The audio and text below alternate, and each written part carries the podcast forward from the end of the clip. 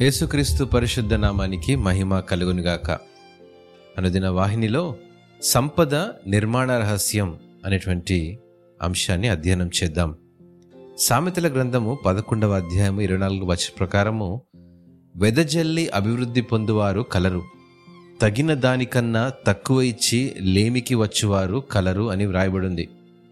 అవును ఈ రకమైనటువంటి ఆర్థిక శాస్త్ర నియమాన్ని ఏ వ్యాపార పుస్తకాల్లో లేదా విశ్వవిద్యాలయాలు వివరించలేవండి. ఇది తన ప్రజలకు పరలోక తండ్రి నుండి మనం నేర్చుకునేటువంటి ఆర్థిక రహస్యం. మనకు ఎంత ఇచ్చే గుణం ఉంటుందో అంతగా మనం అభివృద్ధి పొందుతాము. ఎంత దాచుకుందామని చూస్తే అంత నష్టపోతాము. ఇది దేవుని నుండి సంపద నిర్మాణ రహస్యం. శ్రేష్టమైన లేదా ధర్మబద్ధమైనటువంటి కార్యాల కోసం డబ్బును గనక వెచ్చిస్తే అది ఆర్థిక శ్రేయస్సును తెస్తుంది. అయితే దేవునికి ఇచ్చే దానిలో మాత్రం ఆశీర్వాదాలు దాగి ఉంటాయండి. ఇక్కడ సలహా ఏమిటంటే డబ్బును పెట్టుబడి పెట్టవద్దు ఇవ్వడం నేర్చుకోవాలి. పది నుండి ఒకటి తీసేస్తే తొమ్మిదని మనందరికీ తెలుసు. అయితే అదే పది నుండి ఒకటి తీస్తే దేవుని లెక్క ప్రకారము నూరంతల ఆశీర్వాదము పొందగలము.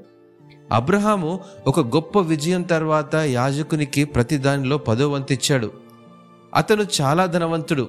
ఇంటి నుండి ఆరు వందల మైళ్ళ దూరం ఒక వ్యూహాత్మక ప్రణాళిక లేకుండా ఎవరికి ఏమీ తెలియని ప్రాంతానికి వెళ్ళినప్పటికీ దశమ భాగాన్ని గౌరవించినందుకు దేవుని ఆశీర్వాదంతో అతను అభివృద్ధి పొందగలిగాడు.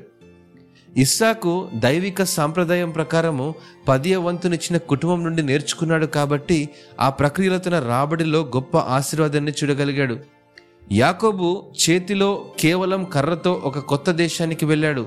అయితే ఇరవై సంవత్సరాల్లో అతను చాలా ధనవంతుడయ్యాడు. లేయా రాహేలు వీరిద్దరిని సంపాదించుకున్నాడు.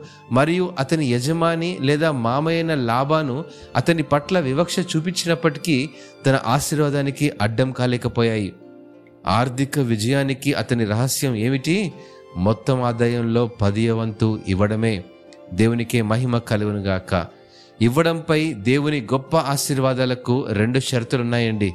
మొదటిది ఉదారంగా ఇవ్వాలి రెండవది సంతోషంగా ఇవ్వాలి.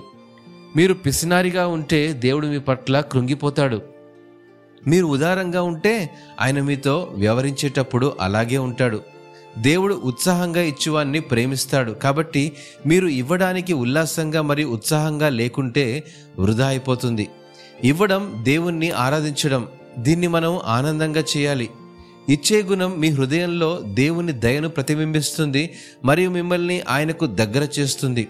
ఇచ్చుటలో యేసుక్రీస్తు గొప్ప ఉదాహరణ మనకు నిన్ను శాశ్వతమైన పేదరికం నుండి విముక్తి చేయడానికి శాశ్వతమైన సంపదలను ప్రసాదించడానికి అత్యున్నత త్యాగం చేయడానికి ఆయన తన పరలోక సంపదను కూడా విడిచిపెట్టాడు. హలలుయా టిమాటలను దేవుడు ఆస్వాదించునుగాక ఆమెన్.